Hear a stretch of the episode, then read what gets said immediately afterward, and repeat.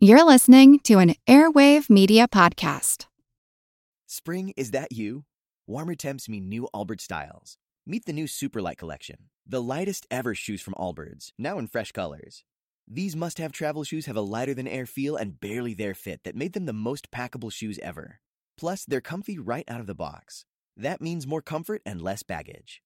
Experience how Allbirds is redefining comfort. Visit allbirds.com and use code SUPER24 for a free pair of socks with a purchase of $48 or more. That's A L L B I R D S.com, code SUPER24. Without the ones like you, who work tirelessly to keep things running, everything would suddenly stop. Hospitals, factories, schools, and power plants, they all depend on you. No matter the weather, emergency, or time of day, you're the ones who get it done. At Grainger, we're here for you with professional grade industrial supplies. Count on real time product availability and fast delivery. Call clickgrainger.com or just stop by. Grainger for the ones who get it done. Hey, everybody, I'm Jean Chatzky. Thank you so much for joining me today on Her Money.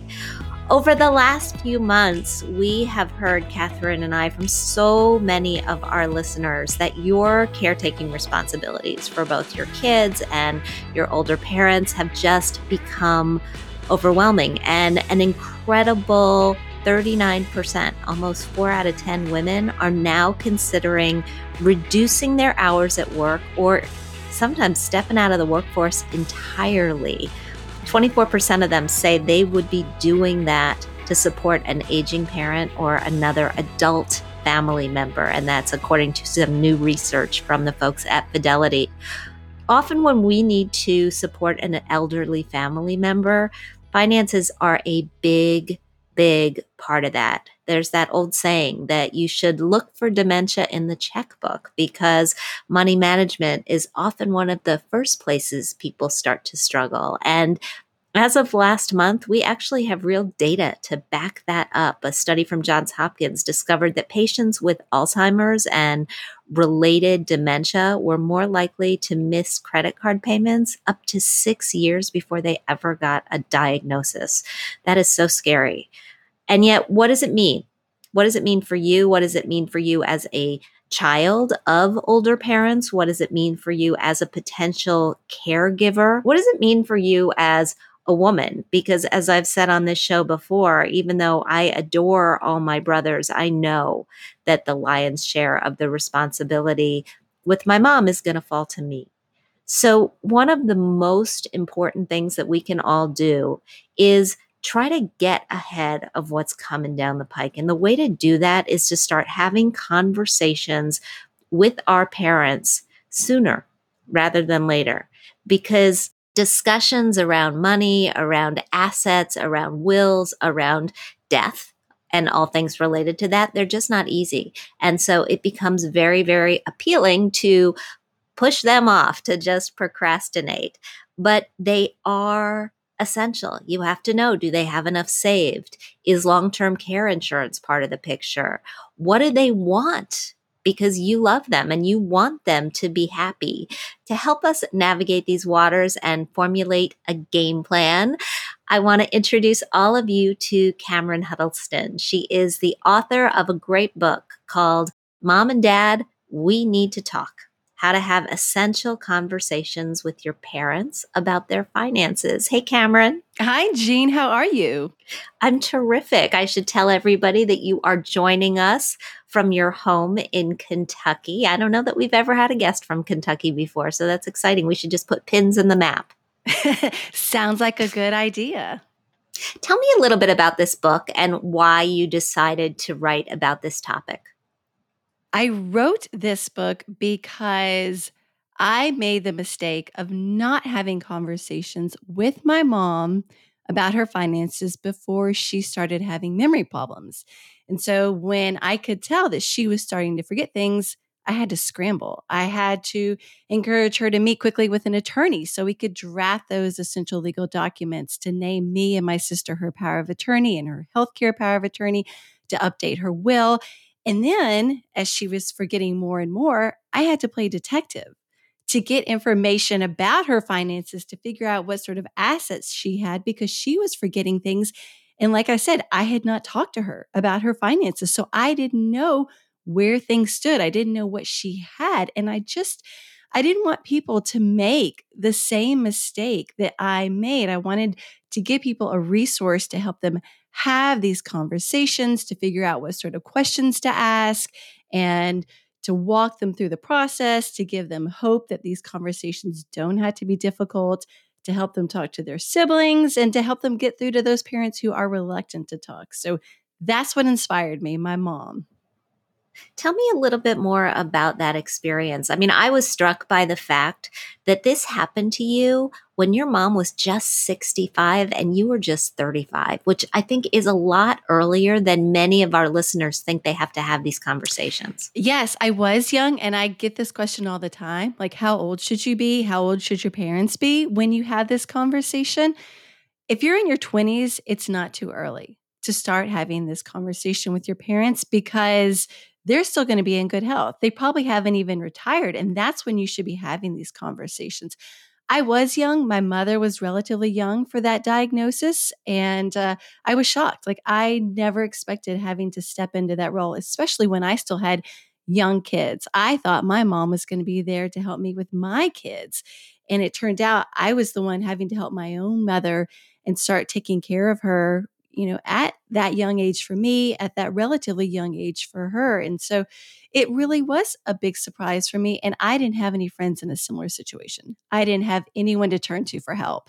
I have to say, those numbers made me feel, I mean, really uh, a lot of sympathy for you and everything you went through. But I often spouted this 40 70 rule that I was taught decades ago, which is basically if you hit 40 or your older parents hit 70 and you haven't had this conversation with them yet, then it's time and you can just rely on the 40 70 rule as a reason to do it. But what your experience says to me is that that may be too late. Like that may actually need to be revised. Definitely needs to be revised. You know, uh, something else I'll add my father actually passed away at the age of 61 without a will. He was in a second marriage. I feel like if I had had a conversation with him, you know, asking him if he had a will, maybe he would have taken the steps to write one so that we didn't end up in an awkward situation with him dying without a will and a second marriage, you know, two children of his own, a stepchild.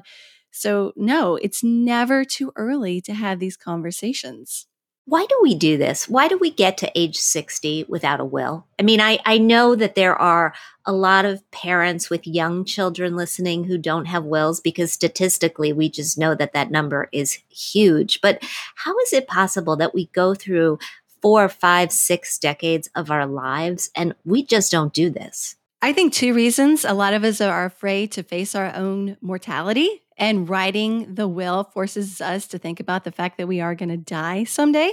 I think a lot of us also don't realize that you have to have something in writing because if you don't have a will, the state has one for you, and the state law is going to determine who gets what.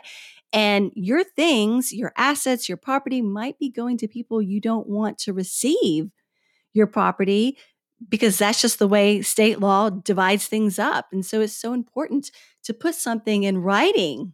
It's not just your stuff, it's your kids, right? I think people do not understand that the will is the only document that allows you to have a choice in who will be the guardians for your minor children if something were to happen to you. And, you know, God forbid something happens to you. We never want to see that. But I also know it happens every single day. And so, I mean, I did not get a will before my first child was born. My my husband at the time and I actually got our will made the day before we got on an airplane for the first time without our child, which I think is a very, very common scenario.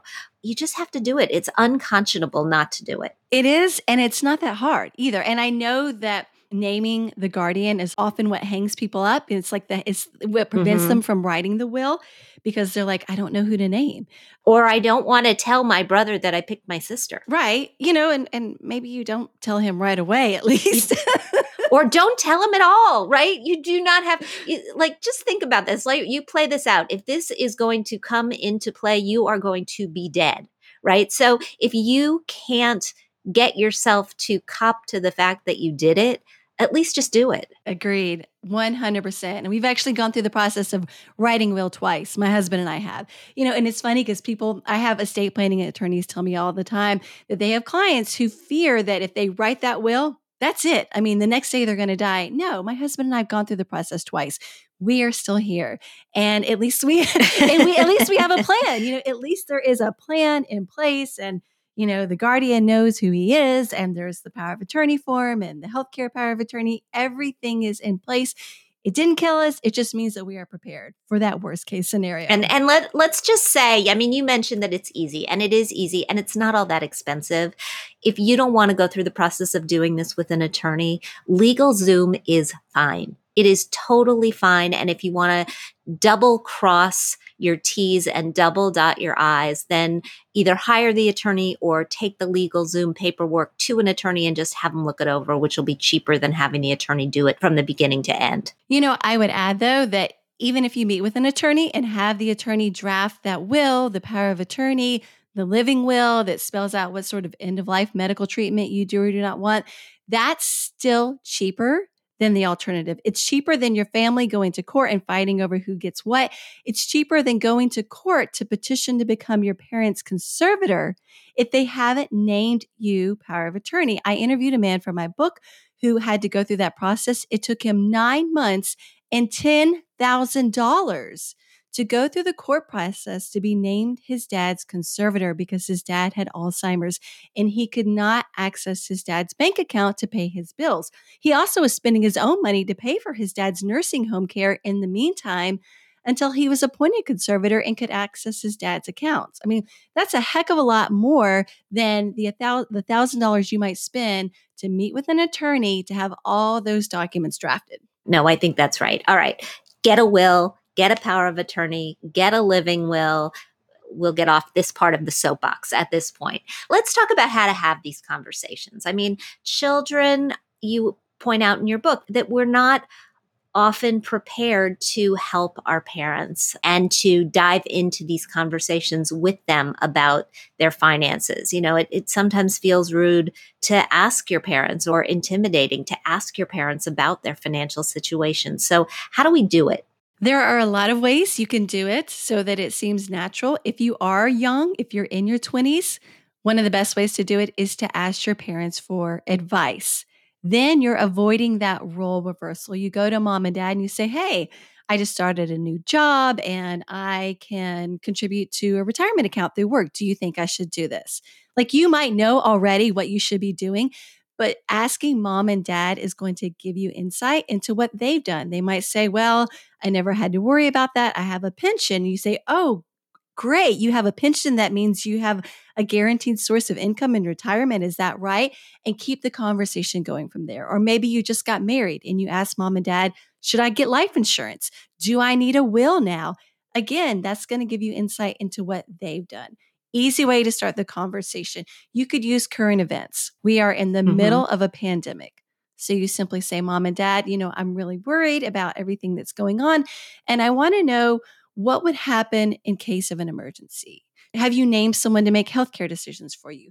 Or if you're in the hospital, how would I make sure your bills got paid? It's as simple as that. And they might not have ever even realized that they should be thinking about this. And they might say, you know, I'm so glad you brought this up because if I do end up in the hospital, my bills are paid automatically, or I write a check every month. And hey, we need to make sure that you can sign checks for me if something happens. It can be as simple as that. You can use a story about someone you know. You can talk about your own financial planning experience. I just wrote a will. I want you to know where it is. By the way, do you have a will? Where is it? You don't have to ask about dollars and cents. You just want to know do they have those estate planning documents? Do they have an emergency plan? Do they have any sort of plan for retirement? When do you start to have to ask about dollars and cents?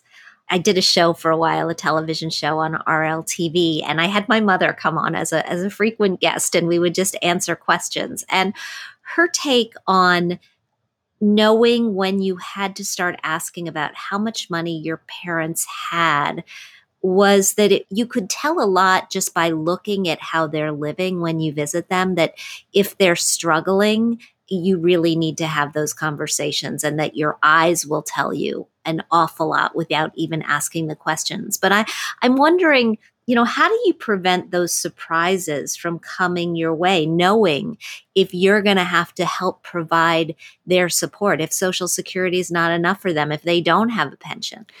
I think you can start simply by asking what sort of planning they have done. Mom and dad, have you ever calculated how much you need to live comfortably in retirement? Have you ever met with a financial planner? Have you ever looked into long term care and figured out how much it might cost? If you need it, do you have a plan to pay for long term care? This is keeping it in very general terms initially. And then, depending on their answers, that's when you're going to start to need to dig a little deeper. If they say, Well, no, I've never thought about long term care, then you might say, Well, uh, did you know that Medicare does not pay for long term care? And, you know, a room in an assisted living facility can cost you, on average, $4,000 a month. A long term care insurance policy or a life insurance policy with a long term care benefit could help pay for this. Maybe you ought to reach out to an insurance agent to see whether this is something that you should have, or maybe you should meet with a financial planner to look at your assets and figure out whether you could pay for this out of pocket. So keep it general at first, asking about what sort of planning they've done. If they tell you they haven't done any planning, or you can tell by the way they're avoiding answering you directly, you might say, Well, listen, um, would you like some help? Would you like me to help you find a retirement calculator online? Would you like me to help you find a financial planner who's just going to charge by the hour and help you create a plan that's going to give you some guidance? Would you like me to help you find a free or low cost credit counselor? Offer help. You, last thing you want to do is make your parents feel embarrassed. You don't want to pass any sort of judgment. You don't want to say, Oh my gosh, I can't believe you haven't done anything. What are you expecting me to help you? You don't want to do that because then they're just going to shut down. Offer your. Spring, is that you? Warmer temps mean new Allbirds styles. Meet the Superlight Collection, the lightest ever shoes from Allbirds, now in fresh colors. They've designed must have travel styles for when you need to jet. The lighter than air feel and barely there fit make these shoes some of the most packable styles ever. That means more comfort and less baggage. Take the Superlight Tree Runner on your next adventure. Its cushy, lightweight foam midsole supports every step, and the extra outsole traction gives you the grip to just go for it. The eucalyptus fiber upper adds next level breathability to keep you going all day. Plus, the Superlight Tree Runner is comfortable and ready to go right out of the box. So, what can you do in a Superlight shoe?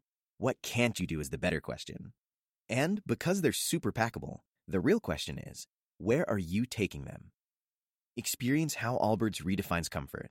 Visit allbirds.com and use code SUPER24 for a free pair of socks with a purchase of $48 or more. That's A L L B I R D S.com, code SUPER24. Waiting on a tax return? Hopefully, it ends up in your hands. Fraudulent tax returns due to identity theft increased by 30% in 2023. If you're in a bind this tax season, LifeLock can help. Our US based restoration specialists are experts dedicated to helping solve your identity theft issues. And all Lifelock plans are backed by the Million Dollar Protection Package. So we'll reimburse you up to the limits of your plan if you lose money due to identity theft. Help protect your information this tax season with LifeLock. Save up to 25% your first year at LifeLock.com slash aware. I'm talking with Cameron Huddleston. She is the author of Mom and Dad, We Need to Talk How to Have Essential Conversations with Your Parents About Their Finances. So, parents are used to being the parent. And there's a lot of emotion that comes with being the parent. There's a lot of pride, I think, that comes with being the parent. There's sometimes a feeling that you're not supposed to show weakness, that you're not supposed to show that you don't know things or understand things, particularly for an older generation. And so sometimes parents have to be dragged into these conversations kicking and screaming. How do you do that in a nice way? this is so true. And this is where you can run into problems if your parents aren't willing to talk. I do think most parents are going to be willing to open up as long as you let them know look, I need this information because I might have to help you someday, and I won't be able to help you unless I have this information. So, letting them know you are looking out for their best interest but like you said, there are going to be some parents who are going to balk. And there are a variety of ways you can try to approach it instead. A good way, reach out to a third party. That might mean calling if they're already working with an attorney or a financial planner and saying, Hey, could you please encourage mom and dad to share some information with me because it's going to be important for me to know these things as they get older. And they might be more willing to listen to that unbiased professional. You might want to reach out to a clergy member, maybe a family friend who has had these conversations with their kids and can say, look, you know, this has really helped our family. It's brought us closer. I really encourage you to have these conversations with your kids.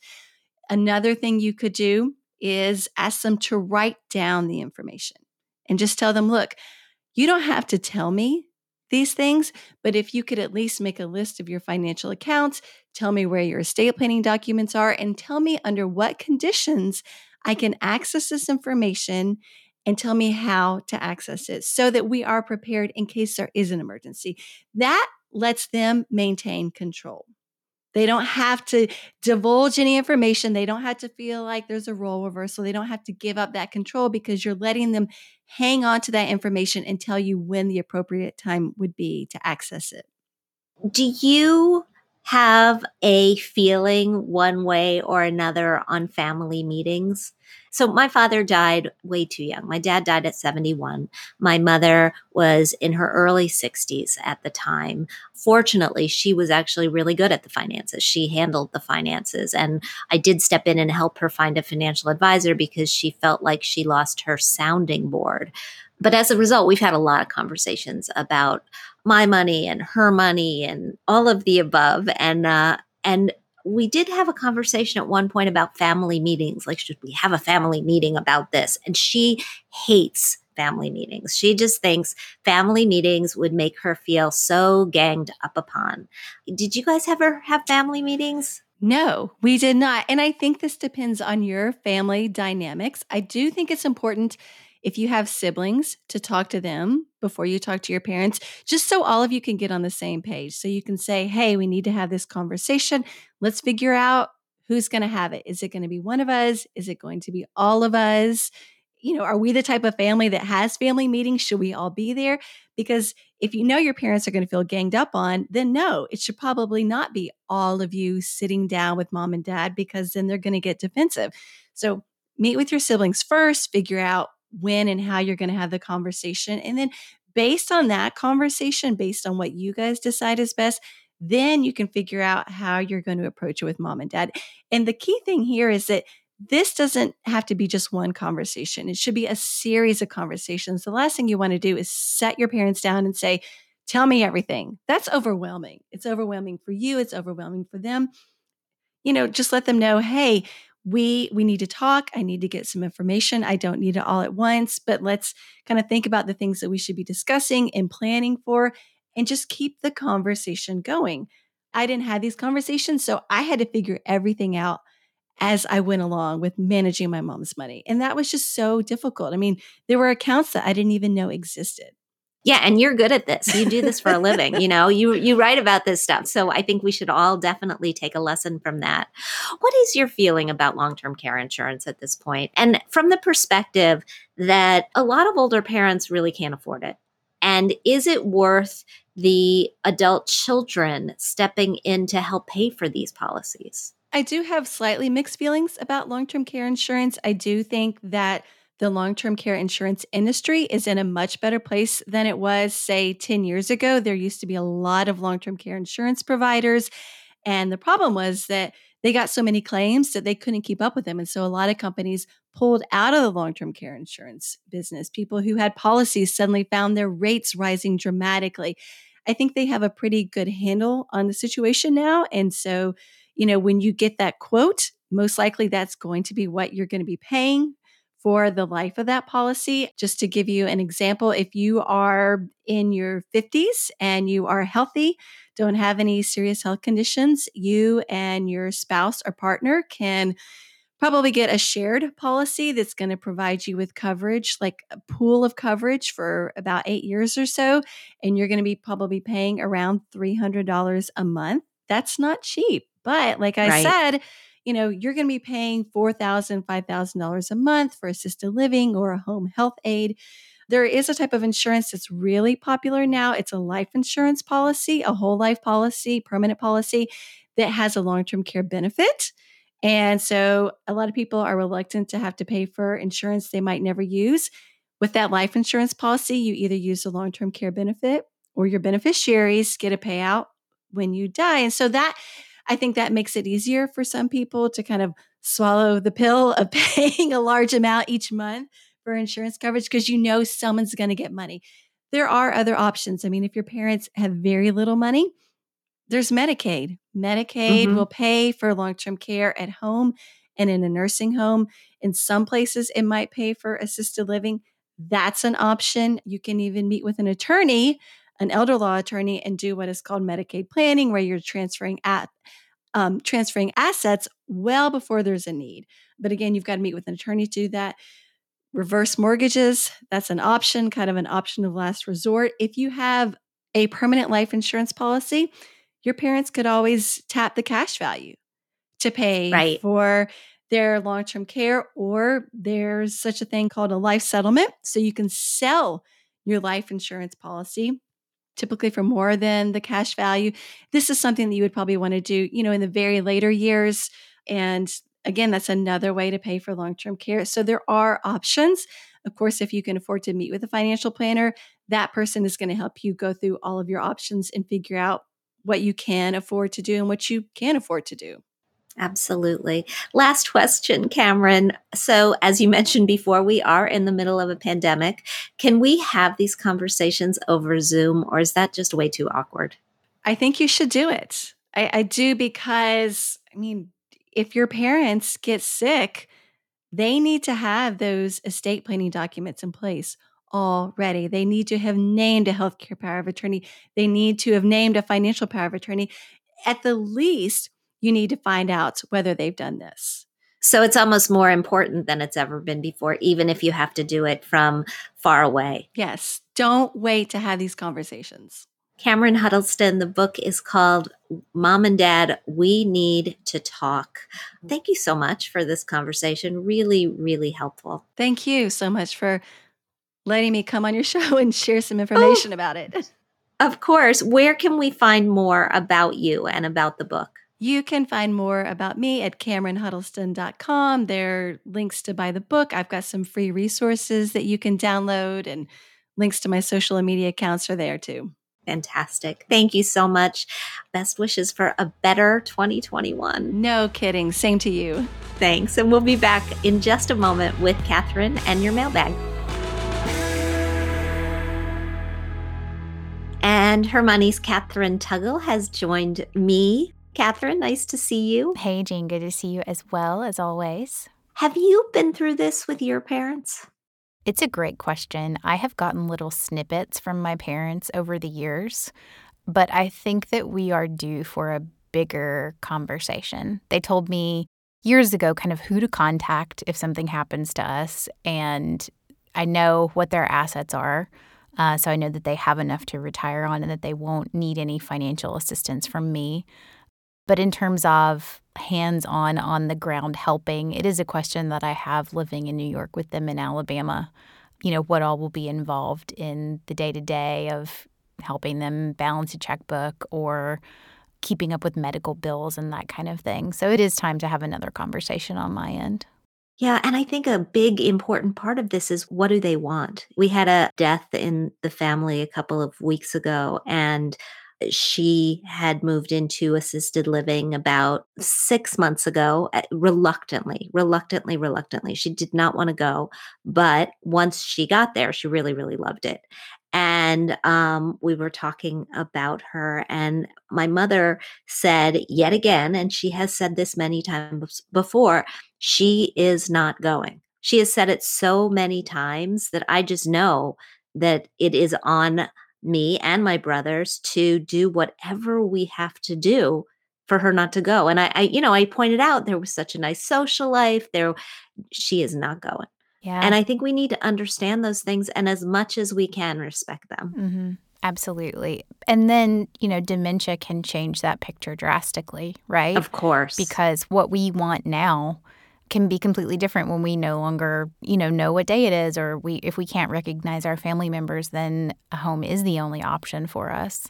But, you know, I, I think that that's the tricky thing about all of this is that it all has to be reevaluated every year or every time there's a medical change or every time, you know, if your mom dies and leaves your father behind, then you have to continue having the conversation over and over and over again to get updates on where everybody stands.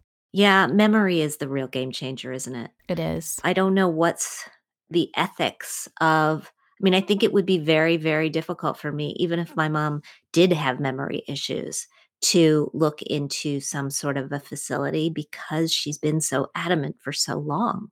You know, I would feel terrible about that, but I understand it also may be the only way to get her the safety and uh, you know god forbid this happens and i hope it it never does but you also you have to think of the safety of the individual you have to think of of so many different factors it's so hard Right, exactly. And at a certain point, it's almost out of your hands. My grandmother, my father's mother, had Alzheimer's. And the turning point for putting her in a home was she ran out of the house and ran out into the middle of the road and flagged down an 18 wheeler. Oh my God. We had to say, you know, she has to be somewhere where she has that round the clock care, where the doors lock. Yeah. So it's never easy, though, no matter what you're facing. No, no, it isn't. And I know that there's so many people with COVID who are facing it now. So our hearts go out to every single one of you. Absolutely. But again, Cameron, thank you so much. That was a really, really necessary conversation to have. Yeah, and so important for the new year. You know, if you haven't had those conversations, 2021 is a good time to kind of make that to-do list and make it happen. For sure.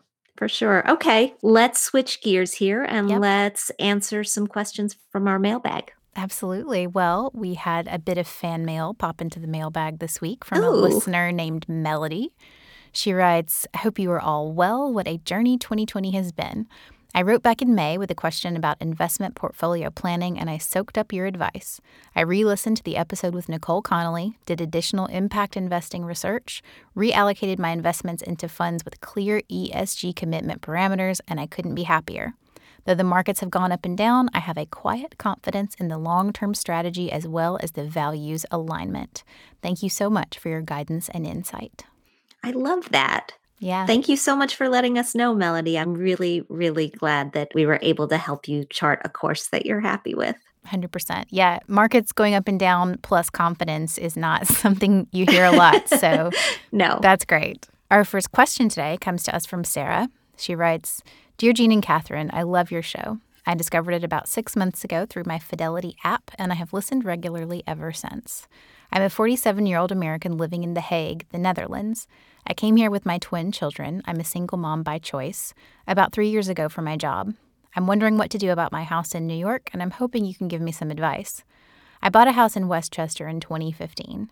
We lived in it for two years before being relocated with my job. The house has been rented since we moved by the same family who really love living there, but will likely want to buy their own house next spring or summer. They wanted to last year, but decided to wait due to COVID. I would normally continue to rent it since we love the house, but there are a couple of issues. One is that I'm not sure we'll ever move back there. My parents live in California, which is where I grew up, and they're almost 80. So when we do move to the US again, I'll need to live closer to them. The other issue is the school district where I bought my house in New York isn't great for secondary school, so I wouldn't want my kids to go to the public school, and at this stage, I couldn't afford private school. The other factor is that I just bought a house in the Netherlands. I never wanted to own two houses, but they cover 100% of the mortgage here, and the interest rate was 1.65%. My monthly payment is the same as what I was paying for rent, around 2,800 euro. I make a good salary, around $200,000 a year, but I don't currently have the savings to cover any issues with either house, which makes me nervous. If I wasn't able to rent the house in New York right away, it would be difficult to cover the payment for more than a month or so. If I do sell the New York house, I would likely get back a large sum of money, and since I wouldn't be buying again in the States, would I risk having to pay a lot of taxes? I paid 775,000 for it in 2015 and owe around 540,000. It does need some work given I've had renters there for several years. I suppose the answer seems obvious that I should sell it, but it feels emotional to let go of it, and I could get really lucky with new renters and then just delay the decision to buy for a couple more years until I'm clear. Thank you. I am so excited about this question because this is a house in my neighborhood. It's a house in my county, Sarah, and I feel highly qualified to give you this advice. Sell the damn house and and sell it now because prices in Westchester because so many people want to escape the city because of COVID are just soaring. I mean, I've never I've lived in my neighborhood in Westchester for 15 actually, I've lived in this house in Westchester for 15 years. I've lived in my town in Westchester for 25 years. I have never seen houses sell as fast as they are selling today and at such premiums. So I think that you are going to do incredibly well. I would look perhaps to sell the house to um, the people who live in it if they love it as much as you do. And maybe that'll be an easy way to get through the transaction and to save on the cost of hiring a broker and all of that kind of stuff. But I wouldn't weigh, I wouldn't worry tremendously about taxes. Even if the price of this house is up 20, 25%, since you bought it in 2015, you are allowed a capital gains exclusion on the sale of a house as a single person of $250,000. Also, you can write off any improvements that you've made. So that could give you an additional buffer there. I mean, maybe it will sell for more than that, but if it looks like it, then you might want to just take some money and put it into the house in order to get it ready for sale and that money will go toward the improvements. Just keep keep really good receipts and and keep receipts going all the way back to the time that you bought the house. I think the easiest thing to do is to call a broker and have a realtor or two we actually are thinking about putting our house on the market in in the next couple of months and we had three different brokers come through and give us an estimate of what needed to happen in this house in order to get it ready for sale and what we should price it at. So I'd go through that process now before you put it on the market, which you would likely want to do in the spring when sales start to heat up again. And just to get your ducks in a row, understand what you're looking at in terms of numbers. But Gosh, I mean, I, I think particularly since you believe you will not be coming back to Westchester County, owning a house where the roof could go, the air conditioning could go, the heating system could go, and you would have to uh, put in a considerable sum of money to take care of any or all of that, especially from so far away, is a really, really big obligation.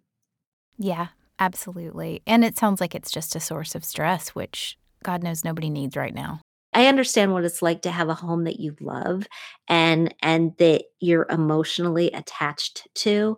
I'm very attached to the house that I live in right now. I'm going to have a very very difficult time to letting go of it. I feel in many ways it just saved my life. I love your house too. Maybe I'll buy it. Okay, there you go. That'll be easy. Then I can come visit my house. although then you'll change it. And although you have wonderful, wonderful taste, I'll like wander through and I'll be like, well, why did she paint that room a different color? so anyway, that's just my two cents. But I think your timing could not be better. Yeah, I agree. Well, I've been hearing you talk about how crazy the prices are in your neighborhood right now. And just anecdotally, I know how many people have left the city for Westchester. So it's been a mass exodus to people who want a backyard right now. Yeah. Having a backyard is really nice. Yeah. Being in the Netherlands where they pay your mortgage sounds like it's even nicer. Ah, yeah, right? That mortgage rate. Crazy. Exactly. Exactly. Our next question comes to us from Lauren. She writes, I'd really appreciate any guidance Jean could provide on how to best support parents that are in a difficult financial situation. I have a question that I've been grappling with for quite some time. I'm 33, married, and I have a two year old. My husband and I both have successful careers, and I feel like we're finally on a better path for saving in retirement. We have an emergency fund. We're each maxing out our 401ks. We contribute to a 529 plan for our son and put some additional money away in a high yield savings account each month. We know we need to be saving more, and I'd like to have a more sizable emergency fund by the end of the year. We're also considering opening up a non deductible IRA as we are over the income limits for the other options. One of the reasons I've been so focused on setting a better path for retirement is that my parents have not done this. They are both in their 60s and struggle to pay for large medical bills, home repairs, let alone even think about retirement. My mother was working part time, but it is no longer because it's too risky with her health and COVID. This has put even more pressure on their financial situation, and there's a good chance my father will get laid off. They recently refinanced their house to get a lower rate, and my father decided to take out more money on the loan to pay off some of their other debt and to have cash on hand for the mortgage if he gets laid off. All that to say, their financial situation continues to get worse, and I'm really at a loss for how to help them. I know there are resources out there, Medicare, Medicaid, and things like long term care, but it's a bit dizzying and hard to know where to start. I appreciate any guidance you can provide on how best to navigate this kind of situation. I'm particularly interested in whether investing in something like long term care insurance is recommended. Thank you again for all that you do and for brightening my Wednesday morning commute. Kathryn, this is why you're such a good producer because you do things like pulling this letter and putting it into this show. So thank you for that. Lauren, there are a lot of questions buried in here, but there are more questions that I think need to be asked. I'm wondering how dire your parents' financial situation really is what they're what they're looking like in terms of numbers what they've got in equity in their home what the decision has mm. been in terms of when they will likely take Social Security, where they are in their 60s, if they're in their early 60s or if they're in their later 60s. There's a lot going on here. And so I am thinking a couple of things. Let's sort of back into these answers. First, you ask about whether something like long term care insurance is recommended. My guess, based on the scenario that you laid out, is going to be no. And the reason that I'm thinking that way is that it seems like in this scenario, they will spend their assets fairly quickly and qualify for Medicaid, which will pay for long term care if they need it. It won't give them a huge array of choices if they need an assisted living facility or a nursing home, but it, it will pay the bills for that and it will pay the bills for long term care at home. As far as their income asset ratio, when we think about a house for people at this point in their life, often that's the biggest asset that they have in terms of their net worth. And so I, I, know that they just refinanced, but if they have a considerable amount of equity and if the home is more space than they actually need, now may be a good time for them to think about moving to think about selling that place and buying something that is smaller, cheaper, and perhaps more manageable with fewer home repair bills. This is the logical time to tee up a question like that. And especially with interest rates so low and with your father still employed, that may be something that you continue to look at. The other big big question is when are they going to take Social Security? Waiting as long as possible, particularly for the higher earner in the family, can be tremendously beneficial, but they need to balance that with the need to put food on the table. And mm. so I would follow Cameron Huddleston's lead and I would really try to get very clear with your parents on their numbers. You may want to bring a financial advisor into this conversation, not somebody to manage their assets, but a, a fee only financial advisor, perhaps somebody who works by the hour who can help you get the lay of the land and just make a, a plan going forward. Helping your parents by doing that I think is probably the very, very best way to go. It's also going to give you an indication of surprises that are coming down the road in terms of whether or not your parents are going to need you to provide financial support in the way of money and how much you're going to be able to contribute. And if you do have siblings, now's the time to tee up this conversation with them as well. Yeah, that's a great point. Maybe some siblings would have some good advice or cousins, even. Yeah, and the ability to contribute if that's what's necessary. Yeah. Our last question is from Rachel. She writes Hi, Jean. I'm in my third year of nursing school and work part time as a waitress and do other jobs like babysitting, landscaping, painting, and more. I live at home, college is covered, and I have about $10,000 in cash after paying off my used car. I expect to earn about $8,000 this year and next. My parents helped me set up a Roth account and a mutual fund brokerage account. I currently have 5000 in each of those accounts with the Roth and a Vanguard target fund, but I don't know how I'm supposed to invest and allocate for non-retirement funds. I'd appreciate advice on this and anything else you could suggest that I should do to get a good financial start. Thank you. Well, thanks, Rachel. This is fantastic that you are getting such an early start on this. You're going to be really, really happy down the road that you did that. The answer to your question depends entirely on what the money in the brokerage account is for and when you are going to want to use it. So, the sooner you are going to want to put that money to use, the more necessary it is to keep the amount of risk that you're taking with that money lower, which means keeping more of it in safe places and more of it likely in cash. The markets have been running up and up and up. They've been hitting new highs. And what we've also been seeing is a considerable amount of volatility. And what you don't want to see happen is if, for example, this money is money that you have decided you are going to use to buy yourself an apartment or put a down payment on an apartment. If this is for that and you are expecting to do that in a couple of years, or even if you're expecting to use this money for a security deposit when you move out on your own, then you're not going to want to put that money at risk.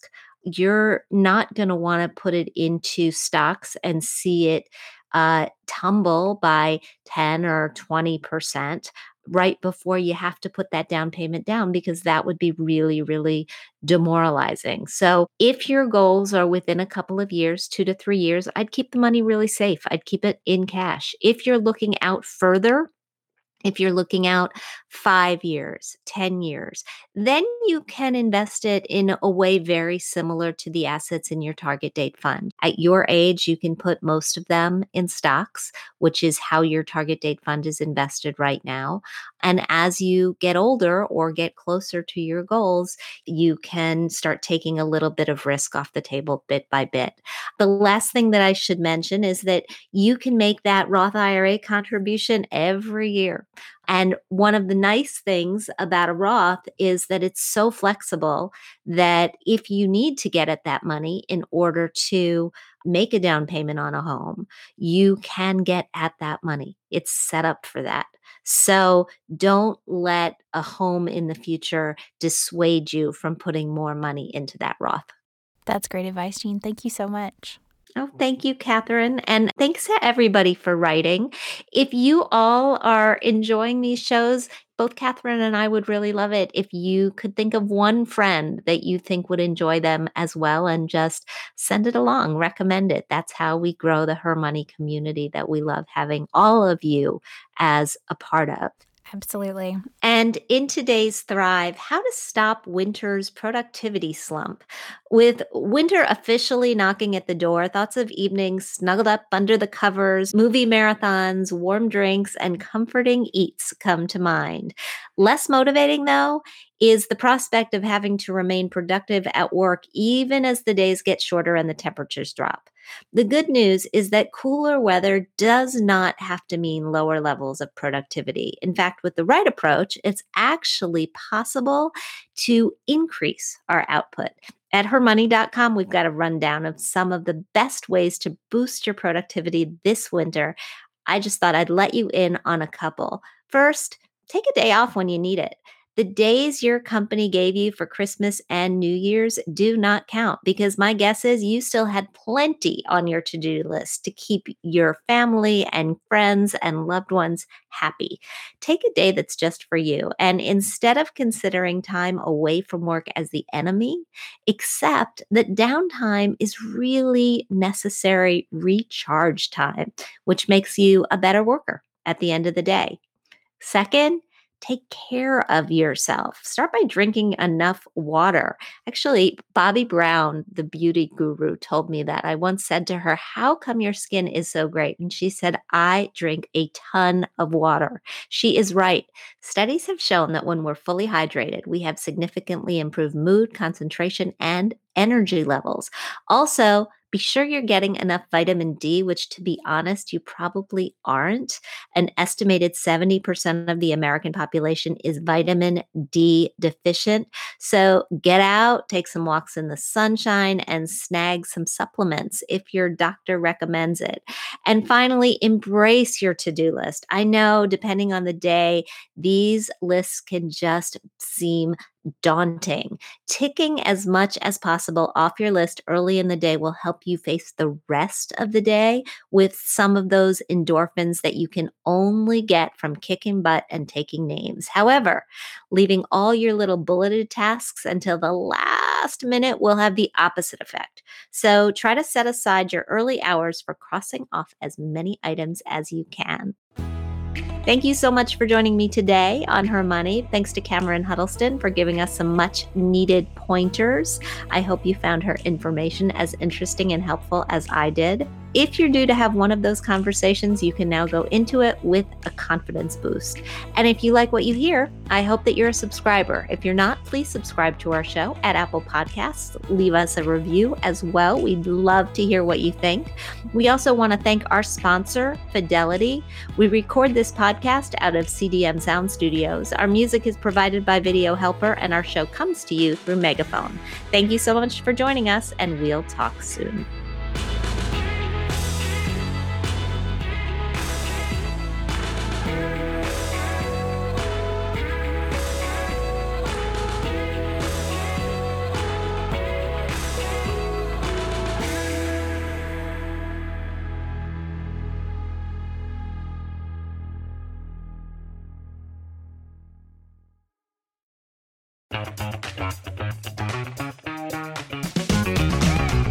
There, I'm Dylan Lewis, one of the hosts of Motley Fool Money. Each weekday on Motley Fool Money, we talk through the business news you need to know and the stories moving stocks on Wall Street. On weekends, we dive into the industries shaping tomorrow and host the experts, authors, and executives that understand them. Tune in for insights, a long term perspective on investing, and of course, stock ideas. Plenty of them. To quote a listener, it pays to listen. Check us out and subscribe wherever you listen to podcasts.